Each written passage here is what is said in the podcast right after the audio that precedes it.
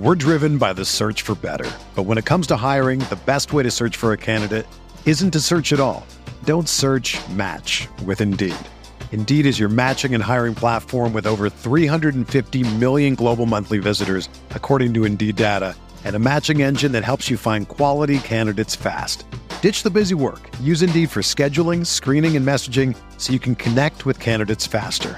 Leveraging over 140 million qualifications and preferences every day, Indeed's matching engine is constantly learning from your preferences, so the more you use Indeed, the better it gets. Join more than 3.5 million businesses worldwide that use Indeed to hire great talent fast. And listeners of this show will get a $75 sponsored job credit to get your jobs more visibility at Indeed.com slash BlueWire. Just go to Indeed.com slash BlueWire right now and support our show by saying that you heard about Indeed on this podcast. That's Indeed.com slash BlueWire. Terms and conditions apply. Need to hire? You need Indeed. I want to tell you a little bit about the fine folks at ExpressVPN who have helped us out dramatically in terms of running this channel. What do I mean by that? Well, if you've used the NFL's American Game Pass, you've probably found that there's limited access to all 22 and also no live access to games. That's actually very different from the International Game Pass plan, which has both full all 22 footage and full access to games. So, I'm international, going to school, and Tyler and Steven are back in the United States, still finagling with that Game Pass to try to get the footage that they need to do the breakdowns on the channel. So I said, well, what if I get Game Pass internationally, and then you guys can use a VPN?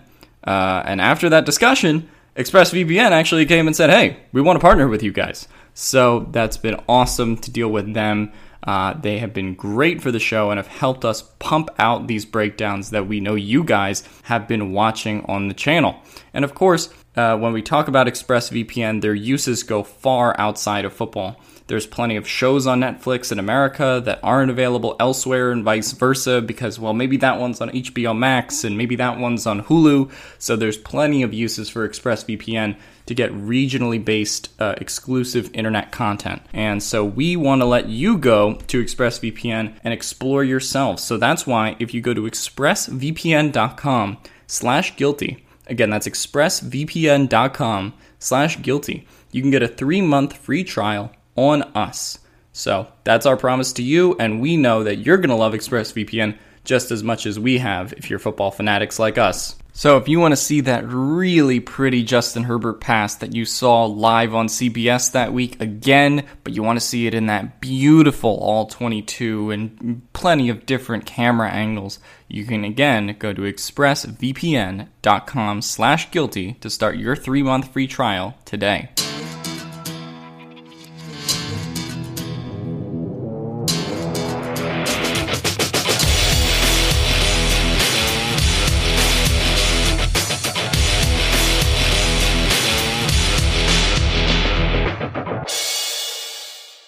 Hey, what is up, everybody? Welcome inside the Guilty as Charged podcast.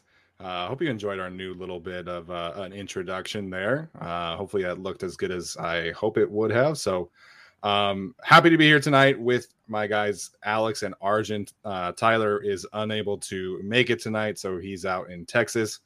Um, but you know, like I said, happy to be here with Alex and and Arjun. I'm so used to saying Tyler, I almost said it again. Um, Arjun, how you doing today, man? Uh, I'm I'm doing amazing. This is probably like the best weekend of football we've had since the season started.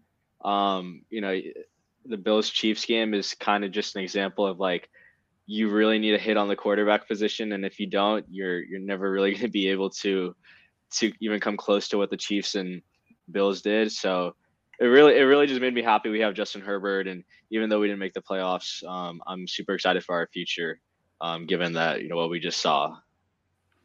Yeah, man, it was a, a, crazy weekend of football, and you know we deserved it after the complete snooze fest that was the wild card round.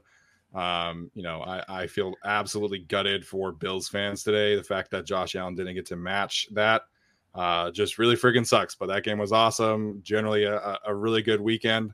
Um, you know, kind of uh, a little sad that football season is is coming to an end, but um, today was a lot of fun for sure. Alex, uh, gay for Matt Gay today, man. Uh, you know, he missed that kick, and I have to say I was a little nervous, but uh, my guy came through in the clutch as the Rams go uh, to the NFC Championship. So, Alex, how you doing today, man? Came through in the clutch. Uh, Tom Brady one step closer to retirement, and I'm one step closer to eternal happiness. So uh, I'm I'm okay. The Chiefs Bills game was fun. You know, did kind of stink that Allen didn't get a chance to rebut at the end there, but uh, yeah, no, I mean they got to change that role going forward in the playoffs. But uh, I'm happy that we get to talk about the excitement that we experienced in the playoffs, and then we get to talk about the Tom Telesco press conference. yeah, so we are going to talk about Tom Telesco's press conference, at least some of the general takeaways. Um, and then we're going to kind of review uh, the performance from the Chargers wide receivers and tight ends this season, maybe revisit a little bit of our preseason expectations for those two groups, and also kind of talk about some strategies that we are looking for uh, to improve those two positions. But uh, like Alex said, you know, uh, it, it does suck that the overtime rules were are the, the way they are. I've always hated overtime rules at both levels of football. I know everybody likes to say that college is better, but I think both suck. Like, I, it really has always irritated me that football is the only sport where overtime is different. Like, just give me an extra period of time, and then give me a sudden death kind of expectation, some kind of sudden death plays, and I think you would have a much better result, much better uh, product out there. Yeah, for people who think that the uh, college overtime rules are better, I would like you to watch uh, Illinois versus Penn State for five hours and then tell me that it's better. Because I watched that, I slept through part of it, and then woke back up, and then slept again, and it was still on my TV, and it was the ugliest game I've ever seen. So no college OT rules, but uh, give Allen a chance. Yeah, like the fact that like he had that two minute, that whole two minute scenario you know, scored twice, scored under a minute, and he he still lost because of a 50-50 coin flip. I mean, that's that's like that's terrible for the NFL. I mean, I'm sure every other every single other fan wanted every every other fan except for Chiefs fans wanted Allen to get another yeah. shot. That's and that's so tough. I mean, that this was their all in year, and the fact that they lost because of a coin flip. I mean, that's just that's that's I got to feel for Bills fans. I'm sorry. Yeah, absolutely. And you know, Allen played two perfect games this these past two weeks, like literally perfect, as good as you could hope for a quarterback to play. And you know, they're going to be watching next week just like the rest of us. Meanwhile, Jimmy G uh, and Joe Burrow combined for zero touchdowns yesterday, and they're uh, playing next week. So, uh, just uh, an unfortunate timing more than anything. I wish that were an AFC Championship game instead of a divisional game, but uh, very entertaining nonetheless. So.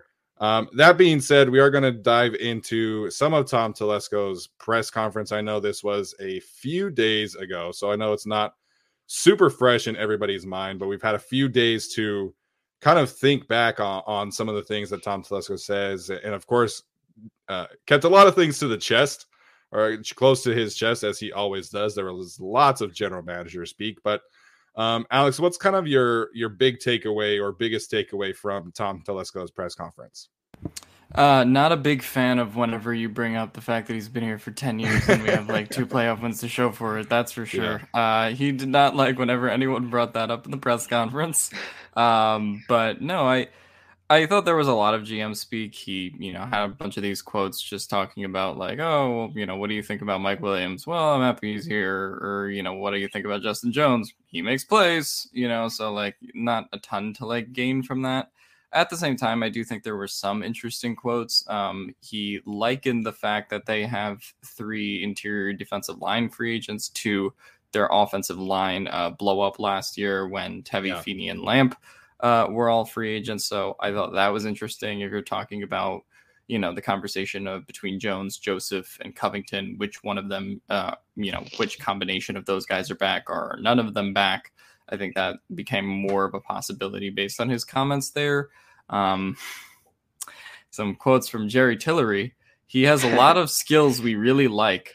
New defense, but he came along. He's gotten better each year gives everything he has every snap. And then he asked himself out loud, Is he a finished product? No, not yet.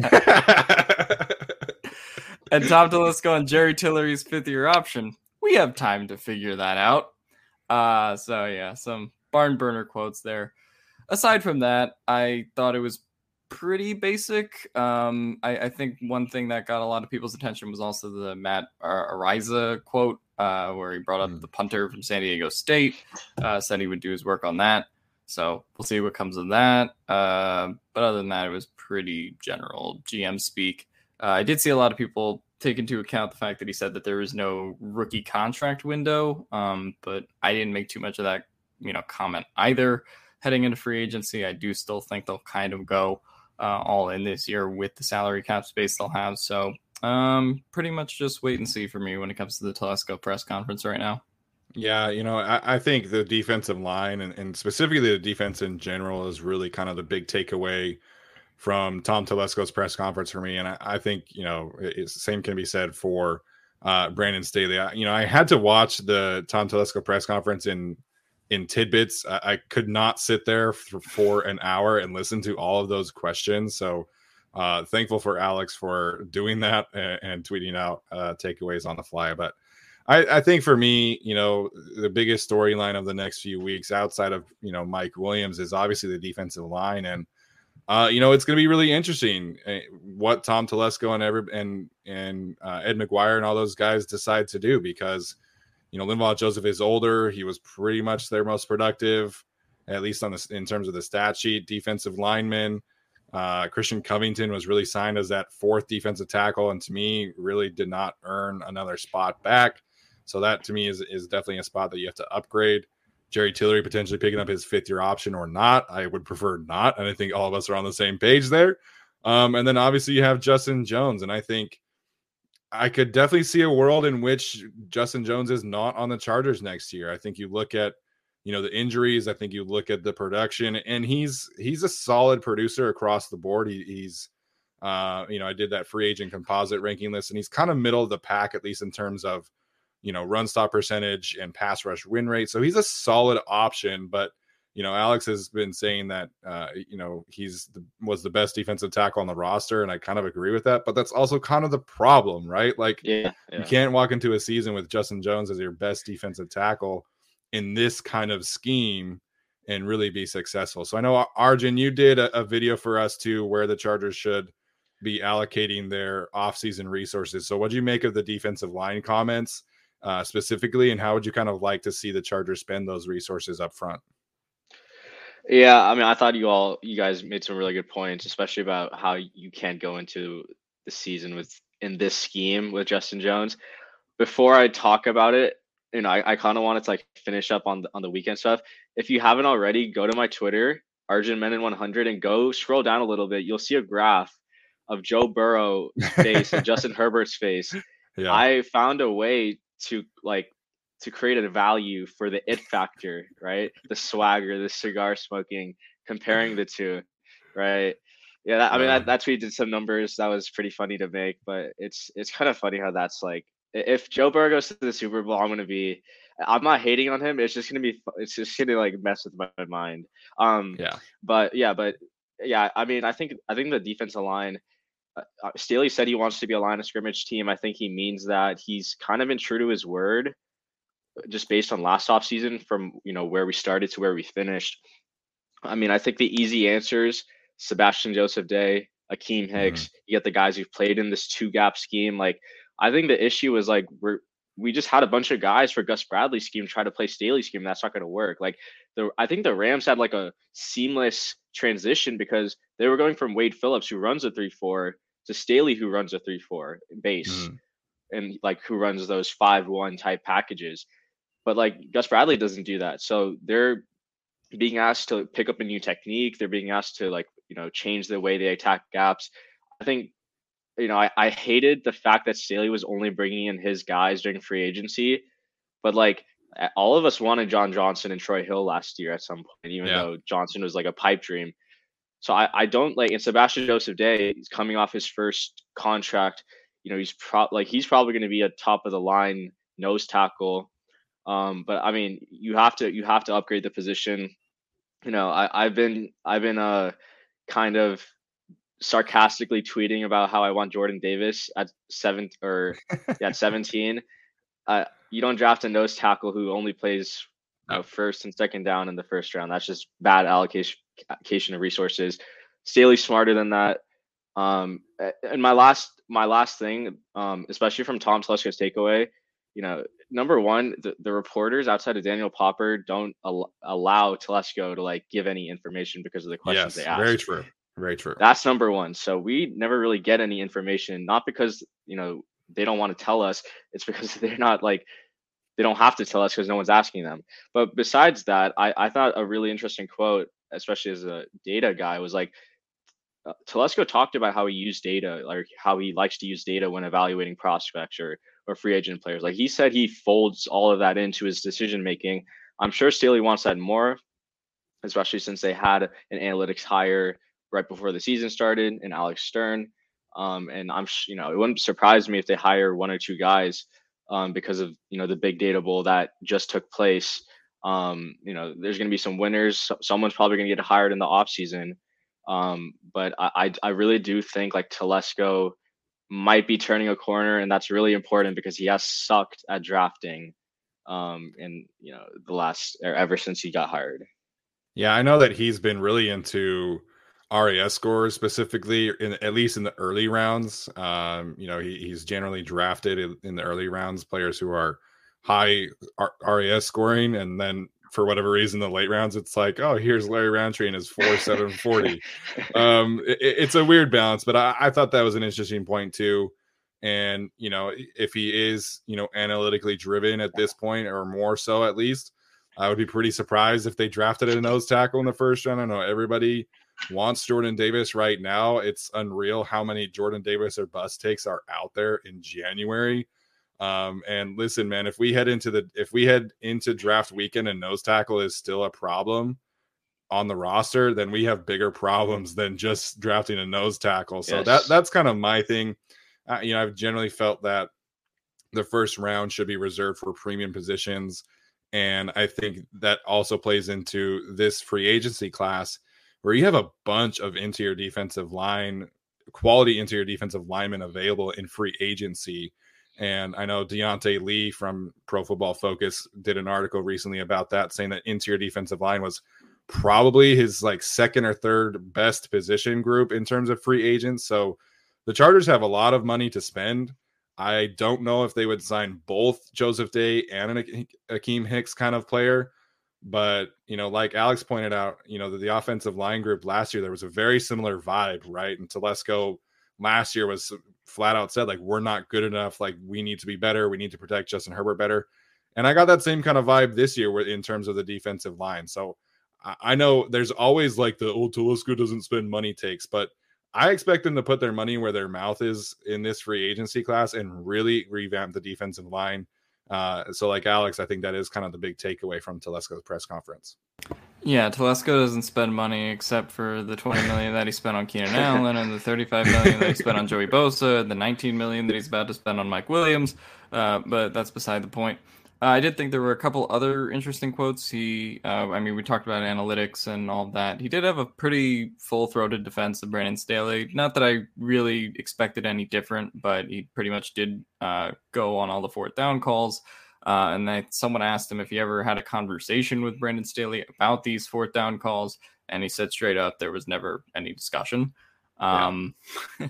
but yeah, like Arjun said, I did think the questions were kind of whack in this one, where it's like you had five people ask him, "Hey, do you think you suck at your job?" And like they expect him to answer, you know, like, yeah. "Yes, actually, I think I do deserve to be fired."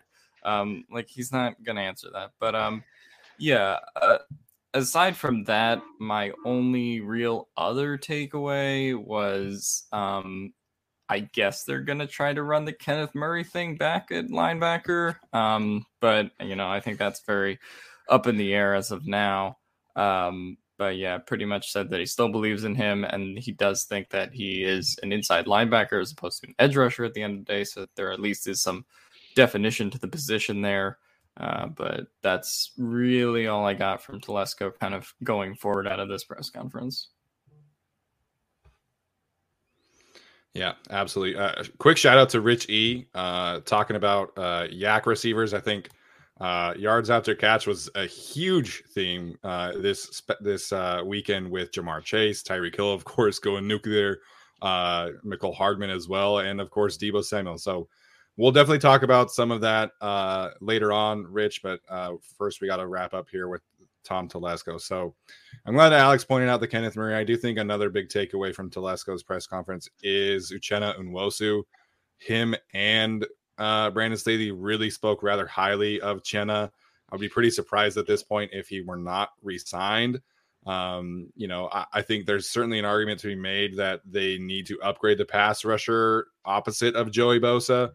But I think that Chenna really does have the best ball ahead of him, and he was really fantastic, um, you know, in the back half of the season. So I think Chenna will be back. I think he can really get more comfortable in this scheme. And like I said, Staley and Telesco both spoke really highly of him. So really upgrading that third spot behind Nwosu and uh, Joey Bosa is probably the focus in terms of the pass rush. Whether that's a free agent, maybe you get like a Jadeveon, Jadeveon Clowney kind of deal, like a one year flyer on on a veteran. Uh, Von Miller's going crazy, so it seems like he's probably priced himself out. But I think that's a strategy. I think you could also target uh, you know, a second, third round edge rusher to kind of supplement behind them as well. But uh, like I said, feels like Chenna's probably back. Um, know?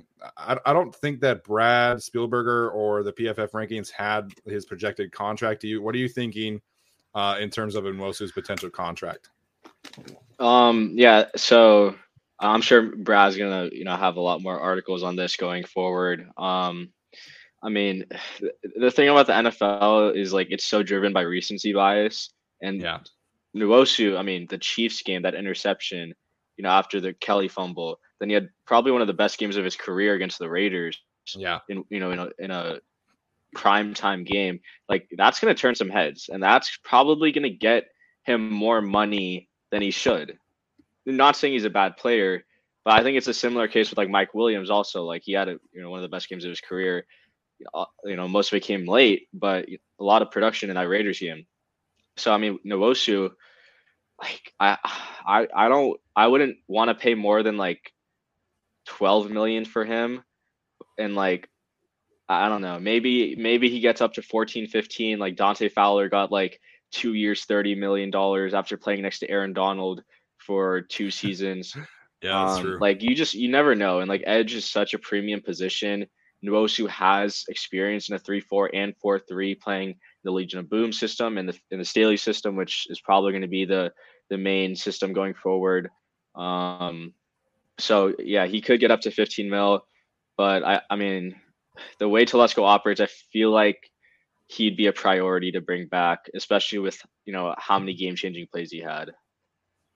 I mean, yeah, I think it's also just that he plays edge, and they don't really have guys that are like able to step into that role right now. Rumph yeah. is not there. Uh, Fackrell, I mean, if you bring him back, like he's a nice rotational piece, but you're not bringing in Fackrell to you know be opposite Joey Bosa for the whole season. So um, I think that he's probably first priority of the team outside Mike Williams at this point, um, and what they decide to do there. Yeah, I definitely would agree there. And it is, it is going to be interesting, right? Like his his numbers, just like overall in the season, are pretty similar to, you know, Derek Barnett, Haason Reddick.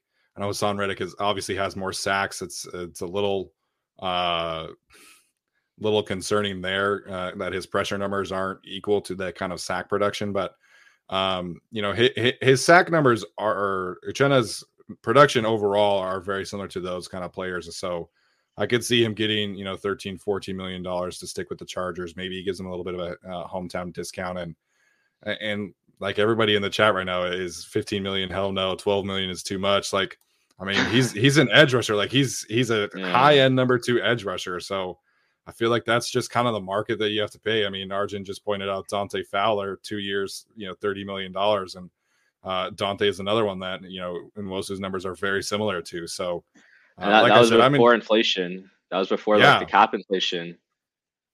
Yeah, I mean the cap is conti- is going to continue to go up and up and up, and I think that's a big reason why we're going to see, you know, bigger contracts. But you know, 12, 13, 14 million dollars, I think is, is fair for Nwosu at this point. Um, Arjun, any other uh, major takeaways from Tom Telesco's press conference? Um, Yeah, I mean, I didn't. I, I think like I think he really wants to keep Mike Williams. I think I think Mike is like eighty percent going to get franchise tagged. I don't know if that means a long term deal. Um, and th- this is actually something I noticed, and I was talking with Brad about this um, the other day. It's like if you look back to receivers that get franchise tagged since like 2013, outside of Dez Bryant and Demaryius Thomas in like 2014, every receiver that's got fran- that's gotten franchise tag has left the team the next year. Huh. And like if you think about it, like Allen Robinson's probably going to leave in free agency. Someone's probably going to over like someone's probably going to backload Godwin's contract. I don't know if the if the Bucs have the space to make it work, right? Like, you know, you tag a receiver that that probably means that probably tells the agent of the receiver that like, hey, like we don't we don't trust that you can keep up a high level of play long term. So, like, as much as I want Williams for the long term, I, I do think they franchise tag him and like, but I, I do think Telesco makes Williams his number one priority based on what he was saying in the press conference. Yeah, I felt for a while that Mike Williams gets the franchise tag. Um, you know, I, I think he's just he's beloved in that front office. You know, Staley was like getting emotional over talking about him. Um, you know, Telesco, of course, I think that's a big kind of legacy pick for him as well. You know, they drafted him seventh overall. So I think they're going to want to give Mike Williams every opportunity to stay in Los Angeles and make plays. And we'll talk about kind of what they can do around him. But, you know, there's a big conversation on Twitter. I personally would be shocked if Davante Adams signs in Los Angeles, but he is a free agent who knows kind of what happens there. The Packers are, you know, negative $44 million in cap space. I don't know if they have the kind of ability to uh, be able to re sign Davante if Aaron decides to stick around. So, um, really, outside of Davante, that's the only free agents that I would like prefer over Mike Williams. I know uh, Allen Robinson weirdly has a lot of fans on Twitter. I'm not into that idea, but um, I felt for a while that Mike gets the was going to get the franchise tag, and then he had the Raiders game, and you know, I like Arjun was saying, you know, recency bias is going to be real. Like if they do let Mike Williams hit the hit free agency, you know that somebody like the Jaguars, the Texans, one of these bad teams is going to throw you know twenty million dollars at Williams because they need a receiver for a quarterback kind of situation. So um, I like Mike Williams a lot. It looks like my internet cut off for a little bit, but um, you know, I, I, think Mike Williams is, is going to be back on this team. Just a matter of if they work out a, an extension after tagging him.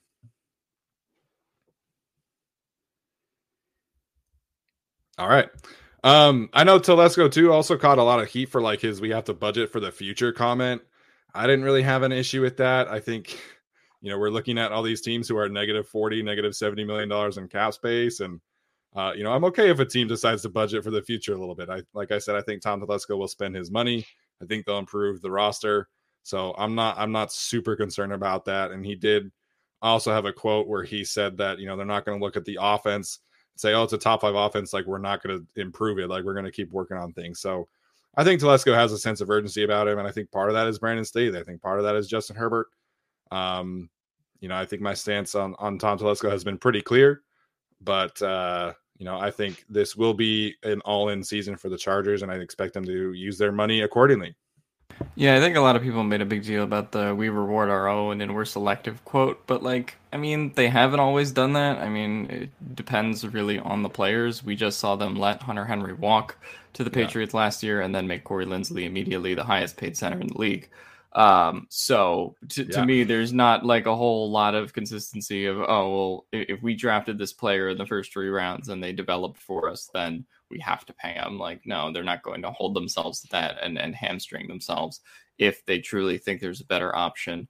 Um, like getting Corey Linsley in free agency last year and then figuring out tight end later or uh, doing similar things this year, right? With some of the guys that are free agents. So, we'll see how it all plays out. But um, yeah, that's to me just one of those things where you have to read between the lines and look at what Tom Telesco's actually done, and then realize that in these press conferences he's mostly a bullshit artist. well, especially when he's getting the same question over and over again, just kind of worded differently. Um, so you know, it's uh, tough to take away a ton, but you know, we talked about it for 25 minutes, 20 minutes or so. Um, that being said, let's uh, dive into you know the review of the wide receiver and tight end rooms, I want to specifically focus on the receivers first and foremost, um, and, and, get to um, the super chat question earlier. So I want to start with Keenan Allen specifically. Um, ended up uh, being second behind Mike Williams in in uh, receiving yards and touchdowns. Had his usual six receiving touchdowns with 106 catches on 150 targets. So Arjun, we'll start with you.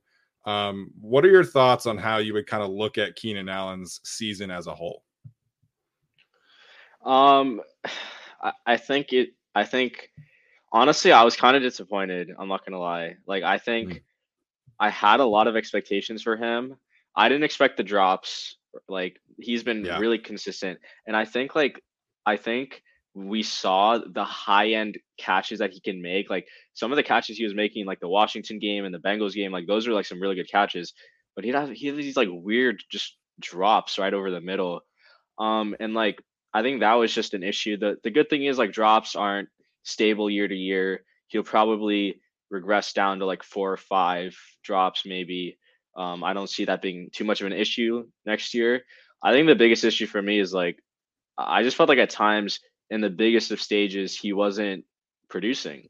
Like how does he only get eight targets versus the Raiders? And I don't know if part of that's the game plan, offensive game plan and defensive game plan. You know, the Chiefs game, I don't like did he even do anything? Like I felt like some some of the games down the stretch he just wasn't producing. And that's an issue. I mean, he went over a thousand yards, had a you know his usual hundred catches. That's great and all, but I think for the expectations I had for him, I think it was a little bit of a letdown. Um, and I'm hoping it's not something where he he kind of like he's peaked and he's kind of going on that like little bit of a downward slope. But I think he'll be fine next year. Um, definitely, definitely still the wide receiver one. Uh, really quickly before Alex jumps in here, so he had uh, six catches for 52 yards against the Raiders. He on seven targets.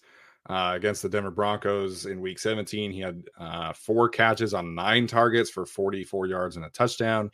Um, then the Houston game, four catches, 35 yards. Yeah, that was against a... the Chiefs. He had six for 78 and one touchdown. Yeah, the Houston game was a weird one. I don't know how he only got four catches, especially like especially against the corners they were putting out. That was just like what the hell. Yeah, um, I think if you look at Keenan Allen's year, like the drops, I'm not terribly concerned about because I mean, there's not a whole lot of translation from that from year to year. Um, I think everyone kind of gets more used to playing with Justin Herbert anyway. I, I don't think that we should expect those drops to continue next year. If they do, then that's a problem.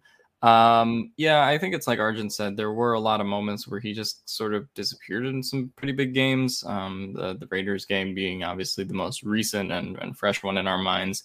Yeah. Um, I'm going to point out a stat that I think is interesting regarding yards per route run. Uh, if you look at Keenan Allen in 2021, uh, Keenan Allen was seventh in the league, or sorry, in 2020, Keenan Allen was seventh in the league behind DeAndre Hopkins uh, with 2.53. He was 35th in yards per route run this year uh, with 1.93. Uh, so I don't think that's a great stat going forward. Of course, that you know depends on a litany of other factors, but they sort of just were using him in like a little bit more of a un- underneath capacity. Like obviously, we we've talked about that the yards per attempt have sort of like been coming down air yards to Keenan Allen since Justin Herbert uh, took over in 2020. But um, I didn't think he was as crisp of a route runner as he's been in some previous seasons. I think there was a little bit of age shown there. Um, I don't think we're getting anywhere close to a cliff, and I think Keenan Allen's going to be able to produce as a wide receiver one uh, slash two, depending on what they do with Mike Williams for a pretty long time. Uh, I mean, he has three years left in his deal, and I think he'll yeah. be able to, you know, produce some more thousand yard seasons, barring you know some unforeseen injuries. But um, I, I, did think 2021 was a little bit of a dip for him, uh, particularly over the back half of the season. Um, and so we'll see what that's like going forward. Of course, I think Keenan Allen also kind of gets filed into that group of players that uh, he did have COVID this year, right? Yeah, he yeah. did. Yeah, um, so, he only missed the one game though. I think. Yeah, he only missed the one game, but I mean, we, we have talked about those players that have like come Right. back and were Right. you know generally a little bit less effective or just looked less athletic on the field. So you know a, a lot of that is speculation from player to player, but it did feel like that's something that could contribute to being 35th Sure. in yards per route run, right? So um, uh, I you know I, I think it's if we're trying to like grade Keenan Allen season, eh, I, I'd give it a B based on where the expectations were, B B plus. I thought he was still solid, but um, definitely a little bit of a dip in some key areas. Yeah, I think the the usage of Keenan Allen was kind of exciting at moments, and then also like, what are we doing here? Because I really liked watching him be able to run deep routes more often, and I feel like he was doing that. You know, they used him on deep overs and corners. I feel like a lot more than the previous regime did. But then also he was like their yards after catch screen receiver too. Uh, you know, on those on a bunch of the RPO stuff, he was always like the flat leak route, and so I was a little annoyed and frustrated with the way that they used him in that regard.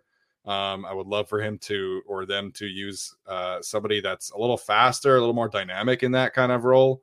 Um, whether that be you know Jalen Guyton on Roberts, I've, I was saying that like all season long to get Roberts you know some opportunities at least on offense, and uh, it was like no, we're just going to keep running the RPOs to Keenan Allen and the flat routes and all this stuff. So um, I was uh, definitely concerned about the drops. I do think that will be, like Arjun said, and, and Tyler or Alex, I'm sorry, uh, regress a little bit to the mean. Um, I do not expect him to have nine drops next season, but um, I, I was fine with his season. I wasn't like super excited. It wasn't like disappointed. I think he is what he is at this point in his career. I think he's going to be reliable. He was still one of the top five uh, receivers in third down conversion. So we know that Justin Herbert loves him uh, across the middle in that regard. So I guess my question here, kind of pivoting to Mike Williams, then, if Mike Williams is back next season, is he the clear cut wide receiver one? I mean, I feel like we had that conversation after like the Chiefs game, and then it kind of went back to Keenan, and then it kind of went back to Mike Williams. So, Alex, what do you kind of make of that dynamic next season uh, if Mike Williams is back? And then, of course, you know, your thoughts on Williams' season overall.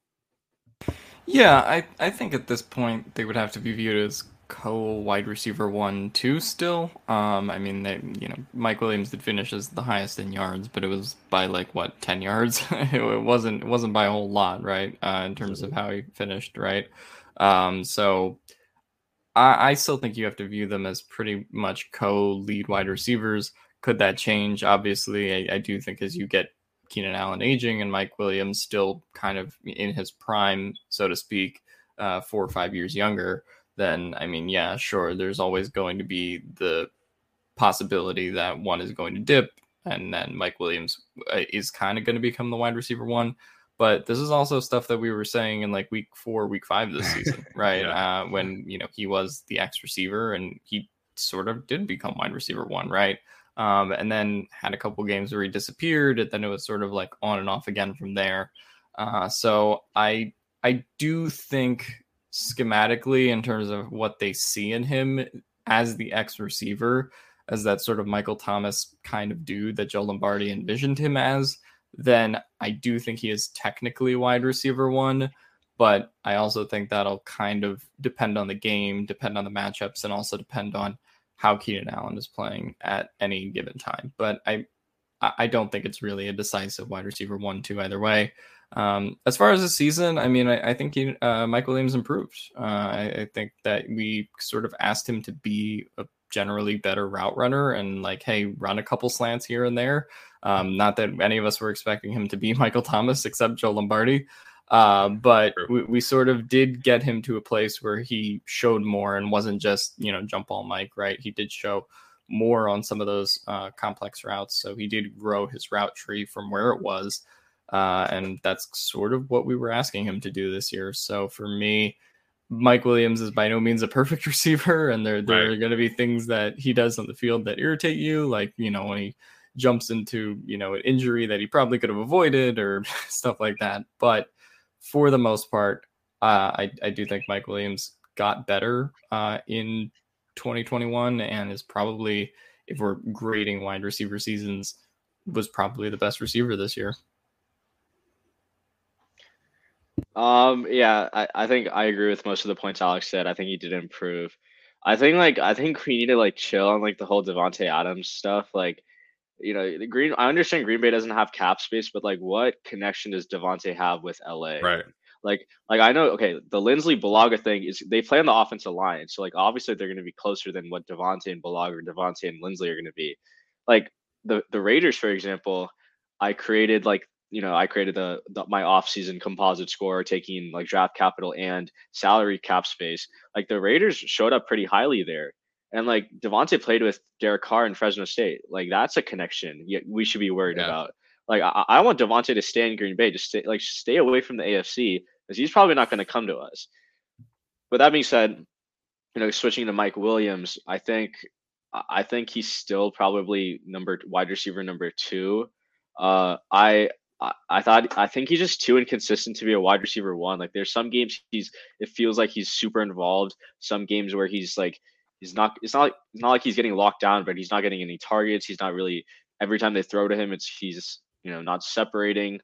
Um, I'm actually gonna bring up a stat that I created. I called it uh, drops over expected.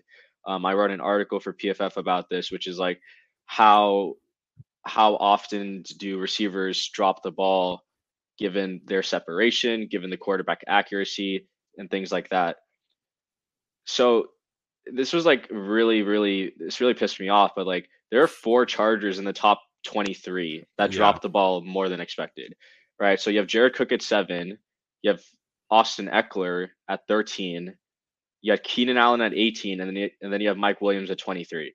So like you have a you have these four dudes who just drop the ball way more than they're expected to, or not way more, but like you know more than they're expected to. And Mike Williams falls into that category. Like we had he had some bad drops. You know, I, I felt I did feel really bad for him watching the all in one where he tried yeah. to make the one hander. He was just like, you know, the head and you could tell he cares. Like that's the thing. I like I've never seen Mike show emotion a lot like he's one of those like stone cold killers. Like he'll, you know, he doesn't really get excited or anything. But I did feel like he felt really bad for dropping that catch. And but like when Mike's on, I think he's he's better than he has more upside than Keenan Allen, especially you know given his frame and um, you know what he can do when the ball's in the air. But I don't I don't see how he passes up Keenan Allen unless like unless he really takes command of the targets in this offense. Otherwise, I do think it's Keenan Allen one, wide, uh, wide receiver one, Mike Williams wide receiver two. Yeah, I mean, in terms of the pecking order, like Allen had 150 targets, Williams had 120, 122. So Keenan's going to be more heavily targeted, right? Like he is, you know, that over the over the middle intermediate option that Justin Herbert relies upon. So I think in terms of targets, like if that's how you determine who's one and two. Like Keenan's going to have more targets than Mike Williams, but you know, I think Williams does have that other gear to get to. I, and I think some of that is usage and some of that is realizing the playmaker that he had, that the Chargers have in him. Like we were all so frustrated at the way that he was used uh, during the Raiders, the first Raiders game, you know, when he had one catch for 11 yards and they had all these backup corners trying to cover him and he was getting open and Herbert would either just not look his way or miss him or the KB, and then of course in the second Raiders game he explodes for nine for one nineteen and one. Um, so I definitely understand the consistency issues there. You know, when he does have a bad game, he really does have a bad game. You know, 19 yards against the Patriots, uh, 39 against the the Broncos the first time around. So I definitely understand the inconsistencies, but I like the way that they used him this year. I like them giving him a little bit more opportunities for yards after the catch. I like that it wasn't just a ton of jump balls like the the old offense. So I, I think Williams does have some more upside. I know that there were a lot of people on Twitter talking about like, well, is this the best we're to have in Mike Williams? And I could see a scenario next year where, you know, uh, granted, if he stays healthy, if, uh, where he does get over 1,200 yards, maybe creeps up to 1,300. So I don't think we've necessarily seen the best of Mike Williams. And it feels like the relationship he has with Justin Herbert is continually getting better and improving. You know, uh, someone pointed out in the chat earlier, this was the first year in the offense. So Lombardi is going to continue to learn more about how to use his playmakers the right way and how to use Justin Herbert the right way. Um, and so I think that Williams does have another year to get to. The drops were definitely frustrating. there were a couple instances where just like after the catch, where like the awareness wasn't like what I wanted to. I think it was like the Broncos game where he had that yard where he had that big catch and run, and then like took such a bad angle and like rounded it out and then went out of bounds and he could have had easily like another 20 yards after that. So, you know, there, there's definitely some frustration there and I get it, but I think the usage will continue to go up. I think Williams will continue to get better. Um, and, and I'm okay with him. And in, in terms of the Davante stuff, like he's from the Bay Area. So yeah, he's from California, but he he was born in a place that was like nine hours away from Los Angeles. So I don't know. We'll we'll see what the Packers do there. You know, typically they don't give out third contracts, but Davante is pretty clearly one of the best players in franchise history there. And, and again, that's really going to depend on what Aaron Rodgers does if he wants to retire, if he wants to get traded. Um, but I think if Davante hits free agency, I probably think he's going to the Raiders to reunite with Derek Carr. They have the cap space there. He will be number one. Um, but yeah, so I'm I'm in favor of keeping Mike Williams, like I said, and I think Tom Telesco will be as well. Hot take: He doesn't go to the Raiders to reunite with Derek Carr. He goes to the Raiders to reunite with Aaron Rodgers. no, which pisses my pants. Uh, maybe, I'm telling you, it, makes, it scares me. Um, but I, yeah, I, um, the, Davante Adams stuff. Well, first of all, half of y'all on Twitter can't even spell his name right, so uh, I, am not going to justify this conversation. And also, I mean, people keep saying Green Bay's 44 million over in cap space, but haven't the Saints been like 100 million over, and they just re-signed Marshon Lattimore to a 20 million dollar yeah. deal through whatever they do with Taysom Hill, money laundering, NFT contracts. I don't know what exactly they're yeah. doing with him but uh, NFT yeah, contracts. that, that's, that's a good one. doing. Um, but you know, so just because they're over the cap doesn't mean that they can't necessarily right. bring it back. Right. It's just a matter of whether or not they'll want to, depending on what happens with Rodgers. Uh, so yeah, I, I, think the the problem with really letting Mike Williams hit free agency and then trying to go get a Davante Adams, or if you try to go get any of these wide receivers that are out there is like there's a possibility he walks, and then you're left with Keenan Allen uh, and Josh Palmer as your wide receiver too if you don't sign anyone. Right. So if you strike out on Mike Williams and you strike out on uh, Adams, kind of boned. Uh, and then you're potentially looking to the draft and you're like, okay, well, you know, you can go get a Jameson Williams or you can go get a Drake London if you want to in round one, but then that's a pick that you're not using on a quarterback or some of those premium positions that Steven talks about. Um, and I certainly don't think either of those receivers is Ja'Marr Chase. So, uh, you know, I, I think it's just a tough thing to replace Mike Williams. I get that people want a YAC guy, but I think there are better solutions that you could probably do from wide receivers three to five.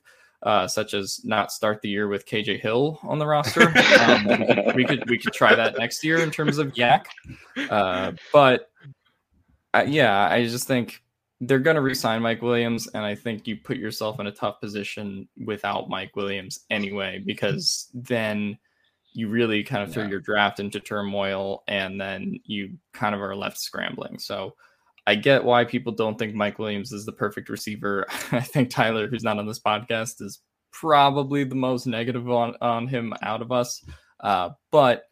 I, I, do think you just put yourself in a dangerous position if you don't yeah. franchise tag or if you don't extend him. Yeah, absolutely. And that's where I'm at too. You know, Super LT points out we should sign Gabriel Davis. Man, what a game today. You know, yeah, completely uh, broke out of his shell. But uh, I think he's Gabriel Davis should pay whatever his next contract is. About five percent of that got to go to Tyrann Mathieu for leaving the game. Very true. Very true. But now I'm in a similar boat because they're like you, we we see this all the time with with other teams, right? Like you you know you let somebody walk you have a you have a target in mind and then you don't get that target and then you have to scramble and that's just not really a scenario that I think Tom Telesco would put himself into. Um, so you know we'll have to see how that one pans out. In, terms of the receivers after Keenan Allen and Mike Williams, you know obviously you have Jalen Guyton and Josh Palmer both kind of splitting that role. Um, Jalen Guyton ended up actually putting up very similar numbers to the numbers that he had in 2020. They're almost identical. Uh, his yards per reception was obviously a little bit lower because they used him a little bit uh, down in that regard. So Arjun, um, I think Jalen Guyton is a restricted free agent. Obviously, Josh Palmer, a rookie. What are you kind of expecting uh, and this is kind of where we can kind of transition to how we want to improve this unit. But what are you expecting behind Keenan Allen and Mike Williams going forward for this team? Um, I, I think um, I don't think they let Jalen Guyton walk. I think like you have literally zero speed on the roster yes. if that happens. Um, and you know, I'm I'm not really in favor of like take like I I'm not a film grinder like you guys, so I I I can't like fall in love with like Jameson Williams. Um, even though like I, I did say it'd be super fun for him to be on the Chargers. Yeah. Um, but but like I mean I think Guyton did okay. Like really the only two deep balls I remember off the top of my head was the Bengals 50-50 where he made a great play on the ball and then the Giants insane Herbert throw. So like it's not like his 2020 role translated well to this year. He was running a lot more curls, a lot more outs, a lot more digs. Um, I think they were using him in like a traditional wide receiver role, which you know may or may not have fit him. Um, and and for Palmer, I mean, I'll, I'll be honest, like Palmer didn't show up too well in our PFF charting data. Like I put out a graph, you know, during like week 15 or 16, where it's like Josh Palmer was in the bottom five in separating against man coverage among all players. And that's obviously not something you want to see. Keenan Allen's in the top five, Josh Palmer's in the bottom five. You know, everyone, I think the media and like the reporters overhype the idea of like mentorship or whatever you know, I, I think it's shown itself sometimes. Like Melvin. Ingram's mentorship on like Joey Bosa and Alex Highsmith in teaching him and teaching them how to do that spin move on a tackle. Right. I've seen that, but like, you know, Josh Palmer wasn't really getting that much separation. I did think he had a pretty decent game against the Raiders. Showed up pretty, um, you know, played pretty well at the end. But I, I do have a solution to our YAC problem and our running back two problem and that's simply signing Cordell Cordarrelle Patterson to there fill both those roles. You fill the YAC role, and you know when Austin Ekeler comes off the field, you just move Patterson to running back, and then we have, you know, two kill two birds with one stone. And you probably get him get him for pretty cheap given his age and everything. Yeah, uh, I I think Cordarrelle Patterson. I haven't really been thinking about it because the discourse on Twitter recently has been how do you get a Deebo?" Um, but that's, everybody wants a Deebo, but it's like and Tyree. Like, very how, how do you expect? Yeah, how do you expect Jameson Williams to be Tyreek? Like you saw what Tyreek did, that 70 yard touchdown. Like that, no one, Crazy. no draft prospect no. is ever gonna do that. Like how are you compare Henry Ruggs to Tyreek? Henry Ruggs does not have the short field quickness. Waddle was thought to be as similar to Tyreek, but like Waddle was being used like Jarvis Landry in Miami. yeah. like it's just you can't you're not gonna find a Tyreek or a Deebo. Yeah, uh, yeah. I, I think it's foolish to you know build your wide receiver room as as though that's going to happen either. Um, so you know I think going after Cordarrelle Patterson or some of those established YAC guys that you know can maybe even guys like uh, Cordarrelle that can play wide back, um, you know as Deebo calls it, I think yeah. that would be kind of interesting. Um, I I think for me it's less specific players that I you can plug and chug. I mean, I think Jalen Guyton and Josh Palmer are fine, but the bigger problem for me is that they only carry five wide receivers. Yeah uh, even after. And one of those guys is either Hill, who they started the season with, or Roberts, who they don't integrate into the offense, really. I mean, like aside from play here or there. Right. So you're running with four wide receivers.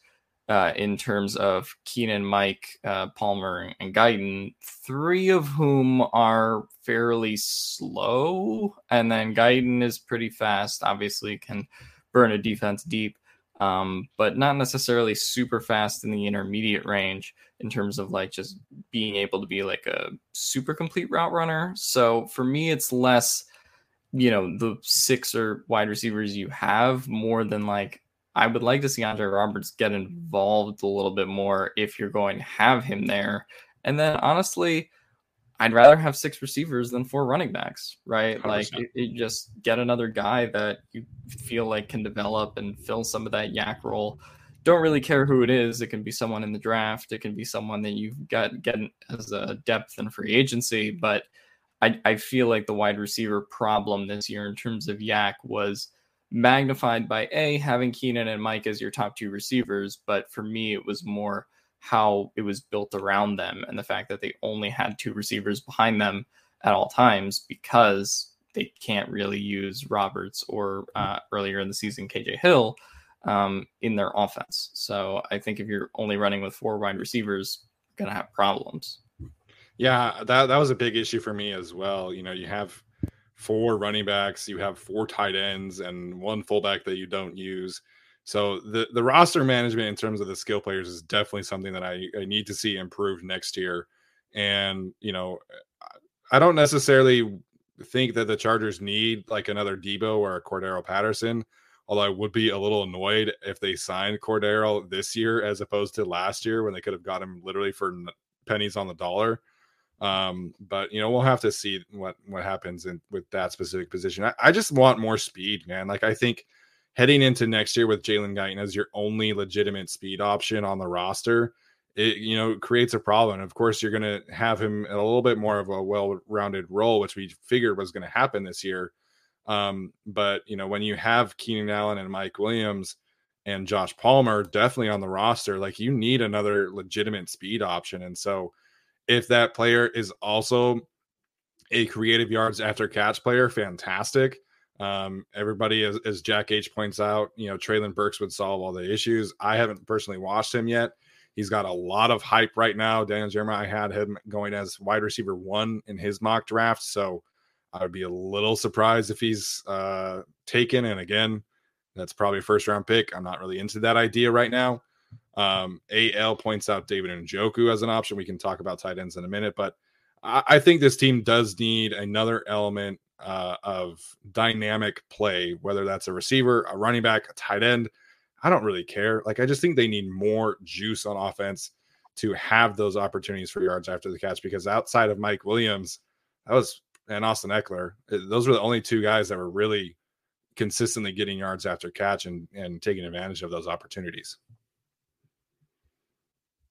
All right, so uh, let's pivot to some tight ends. I think you know we can talk about Jared Cook for sure. Obviously, he was the most productive tight end, and it is really interesting because a lot of people were very hot and bothered last year when the Chargers did not decide to bring back Hunter Henry. They ended up going with Jared Cook, and outside of the drops and the touchdowns, the two were very similar in terms of production, in terms of targets, catches, yards Obviously, Hunter Henry had more touchdowns. Jared Cook had more drops. So, Arjun, what do you make of uh, this this tight end room and specifically Jared Cook's season this year? Yeah, I mean, like obviously the drops are just killer.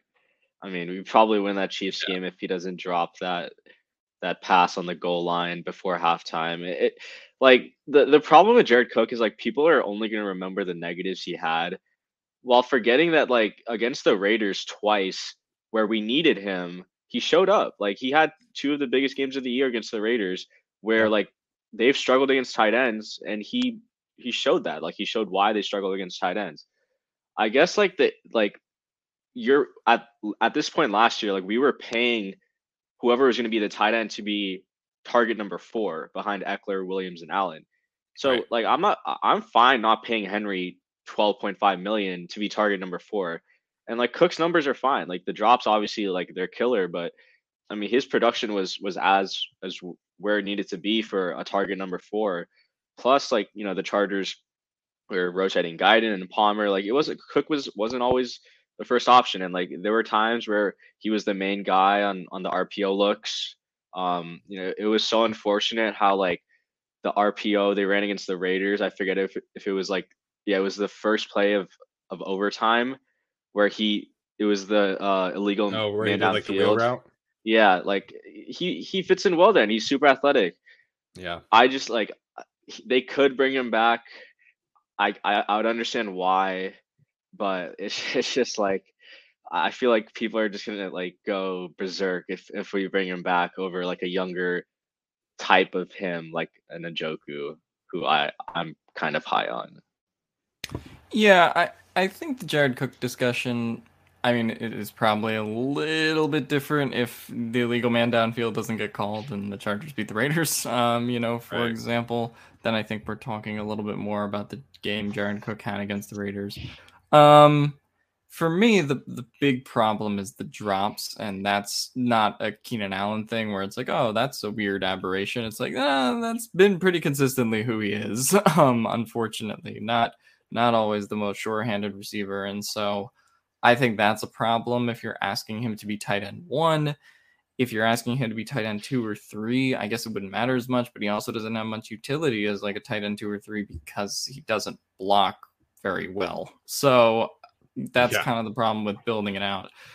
For me, it's it was never, I guess, that they didn't re-sign Hunter Henry. Uh, although I guess I get why people are mad at that. I think Hunter Henry and uh, Jared Cook by the end of it were pretty like even, like we've demonstrated statistically. It's just that Jared Cook had more drops. For me, yeah. it was just I guess the alternative because like I mean, they probably could have gotten to Zach Ertz last year, and Zach Ertz was pretty good this year. So, I mean, I, I kind of would have liked to have seen him in this offense as a tight end one if they wanted to pursue that route because we were sort of talking about him and that Jared Cook caliber of guys last offseason that maybe the Chargers could have made a move for.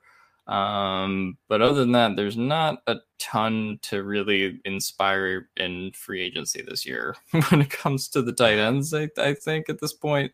Um, I think they're probably just going to maybe move forward with Anderson McKitty. Um, you know, the, the, big wrench that got thrown into this, in my opinion, is the Donald Parham injury because yeah. I feel like that is a situation where Donald Parham probably could have been tight end one or at the very least tight end two heading into last uh, heading into next season. But now that his status is up in the air, um, I feel like that's really what's kind of thrown this unit out of whack. They were using Tre' McKitty more a lot, of course, in those last four games because of the the Parham uh, injury that happened, unfortunately. So maybe they go forward with that, and he can be tight end one or two. But I still think you probably should move on from Jared Cook, but I do think you also have to probably find another tight end one. I don't think you can just promote a guy on the roster this year. Anyway, uh, you could probably promote a guy um, to being a tight end two, but I, I just don't think they have a tight end one on the roster right now outside of Jared Cook, and Jared Cook has his own problems. Yeah, you know, Jared Cook, I think, you know, uh, again with the recency bias thing, you know, how different do we think of his season if he has – that catch if they don't the Chargers don't call that or if the referees don't call that penalty on the Chargers and he has 120 yards receiving or whatever in the final game. So I, there are definitely issues with Jared Cook, right? I think the drops are always going to be there. I think maybe that comes down a little bit, but that was that's always been a problem of his. Um, I forget who it was, but somebody you know has issues with you know his route running and his mental lapses. Again, that unfortunately has been a, a reputation of his for quite some time. Um, and of course, it's unfortunate because two of those resulted in in pick sixes. So, um, I think Jared Cook is fine. If they wanted to bring him back, I wouldn't like hate it, but um, you know, Tyler wants them to sign David Njoku. Sounds like Arjun's pretty high on that as well. Um, a couple people mentioning OJ Howard. If they wanted to get younger, I would not be opposed at all. I think, like Alex said, the Donald Parham injury is a little bit right now makes makes things a little bit uncertain. Um, he's posting on Instagram uh, as if he's going to get a 10 day contract in the NBA. So maybe he's doing well. I don't really know. Um, but I think that this team has clear types of tight ends that they want to use. And specifically, you know, you talk about yards after catch, like that to me feels like a common theme with all of the Chargers tight ends from last year, um, whether it be Tre' McKitty, Stephen Anderson, Donald Parham, Jared Cook. So, um, you know, maybe that's kind of their their thing there. But if they wanted to bring Cook back, I'm cool with it. But uh, my issue here again is the roster construction where you have Gabe Neighbors just like chilling all year on the active roster, and then Stephen Anderson is playing in his role as a fullback slash H back slash tight end hybrid. So that needs to be worked out. Of course, Stephen Anderson is a free agent as well. I do want him back because I think he earned that. Um, but I, I tend to agree with Alex. I'd be a little surprised if they headed in with just the, this young group and not adding somebody else, whether that be a, a lower tier free agent or potentially adding another rookie through the draft. But I think they will at least add somebody to this room to uh, bring in some competition. Yeah, I think you could just add bodies to the room. I'm certainly not opposed to a David Njoku or an OJ Howard if they want to go in that direction. I guess my thing though is like OJ Howard sort of works better when he's in that tight end like room in Tampa Bay, right? Like I, I don't think he's gonna super work well as like your tight end one.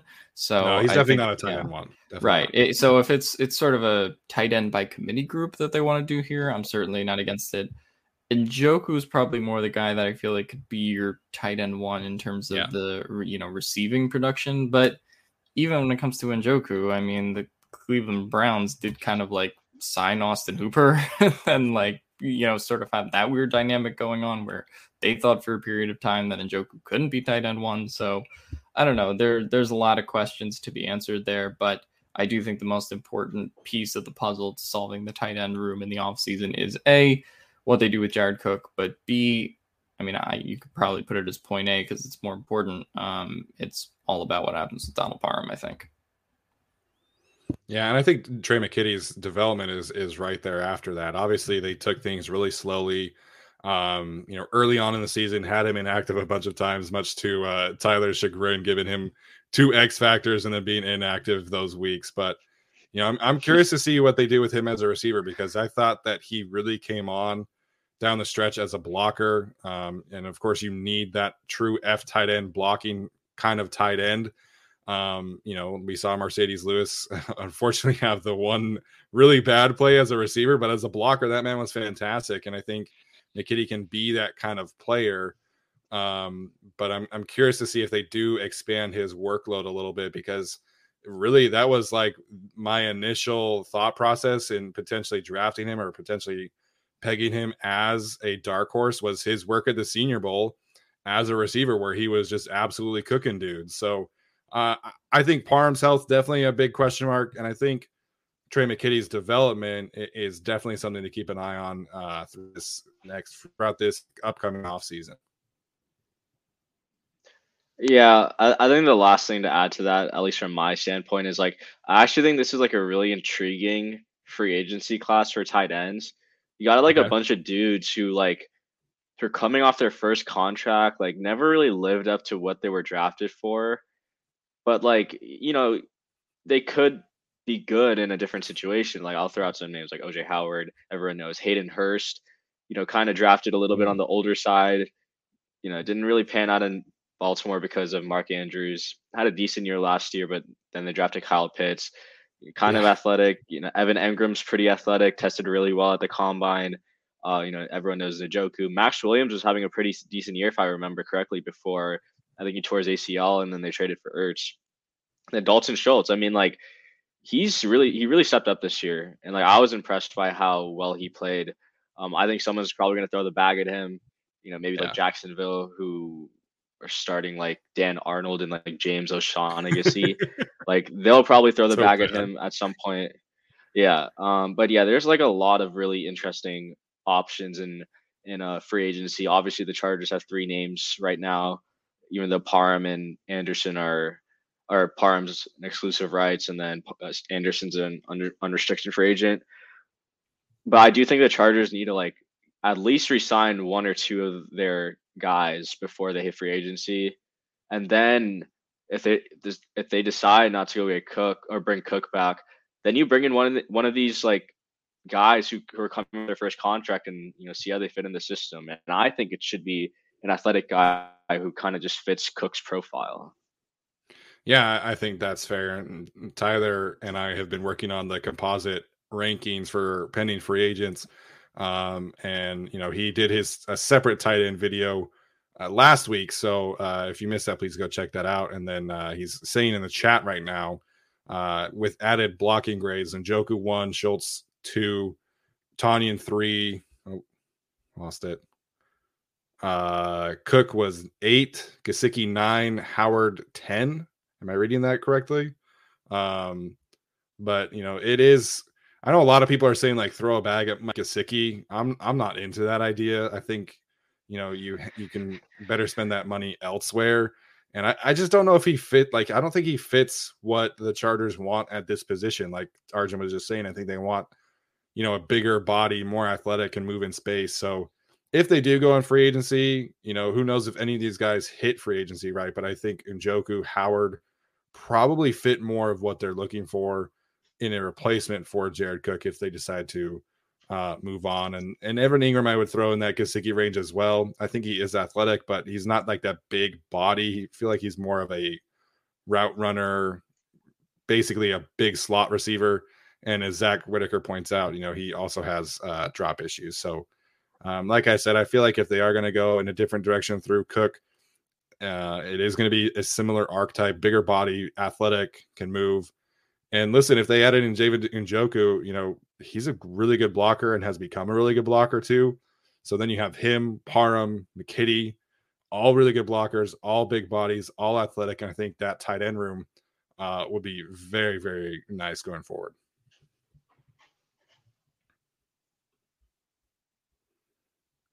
Cool. All right. Uh, Arjun, really quickly, um, did Brad include a raw, uh, contract prediction for Njoku in his in his rankings? Do you know? Um, I do not. I, I I doubt he showed up pretty highly in like our free agent rankings because he's been like tight end two, even sometimes three, um, for the Browns. But Are yeah, I mean, I'm, you want me to I'm yeah, yeah, I'm, I'm looking right now. Uh, I don't know if he was mentioned, but um, I think Gerald Everett is probably another name that could be in there as sort of like a stopgap kind of option. Not quite as you know poorly sure-handed uh, as Jared Cook sometimes, Yeah. and you know is sort of in the same vein of receiving guy that isn't much of a blocker. So I mean, you could probably blend that in and do a replacement if you did want to go a little bit younger than Jared Cook, but we'll see. Oh man, uh, Pro Football Focus has David and Njoku's predicted contract at three years, twelve point five million dollars yeah, per. I don't, I don't know how I feel about that. Yeah. I, I just talked about how I don't want, I don't, I don't want to pay 12 mil for the fourth. Wait, target. twelve point That's a five lot. per. yeah, twelve point five per. Yeah, Mm, it's Might need gonna to- might need it's a Send three year, message to thirty Brad. seven point five million dollar total contract, according to uh, the PFF free agent rankings. Again, that's a prediction, a projection. It's not necessarily like a guarantee, but um, He's, I mean, he's, yeah. yeah. he's graded out pretty decently. Like, you know, obviously grades aren't the end all be all. Uh, let me, I'll, I'll shoot a message to Brad tomorrow. I mean, I mean, that, that seems kind of high, especially Yeah. since everyone like above and below him are kind of below that number. Uh, Yeah. But yeah, let me, let me talk to him. That, that doesn't really seem right. Um, Alex, you know, brought up Gerald Everett. He's at three uh, for 22.5, which is 7.5 per. Um, I don't even, I don't even know if he had like a fantastic year or anything like that, but He, he, he Um, did okay. I think he had like 500 receiving yards, Yeah. something like that. Um, you know, but I, I sort of meant that as not like, oh man, this guy's gonna be your Njoku who's gonna get like right, 80 right. yard plays or something. But yeah, you know, could be if you wanted to move on from Jared Cook this year, probably a little bit better of an option at this point. A little Yeah. bit younger, about the same cost. But yeah. And of course, there is, uh, I imagine some coaching overlap since he was on the Rams last year. Um, Arjun also brought up Maxx Williams. He's at three years, $18.75 million contract, which is 6.25 per. Um, again, then these are predictions. Uh, Mo Alie-Cox is a free agent. I didn't know that, but uh, he's at 3 Mhm. for 21. Former, uh, We don't, we don't need him though. He's, yeah, he's, he's like the same as Parham, the, the basketball dudes. Yeah. Hey, uh, did you guys know that Antonio Gates played basketball in, in college? wasn't aware. Thank you for informing.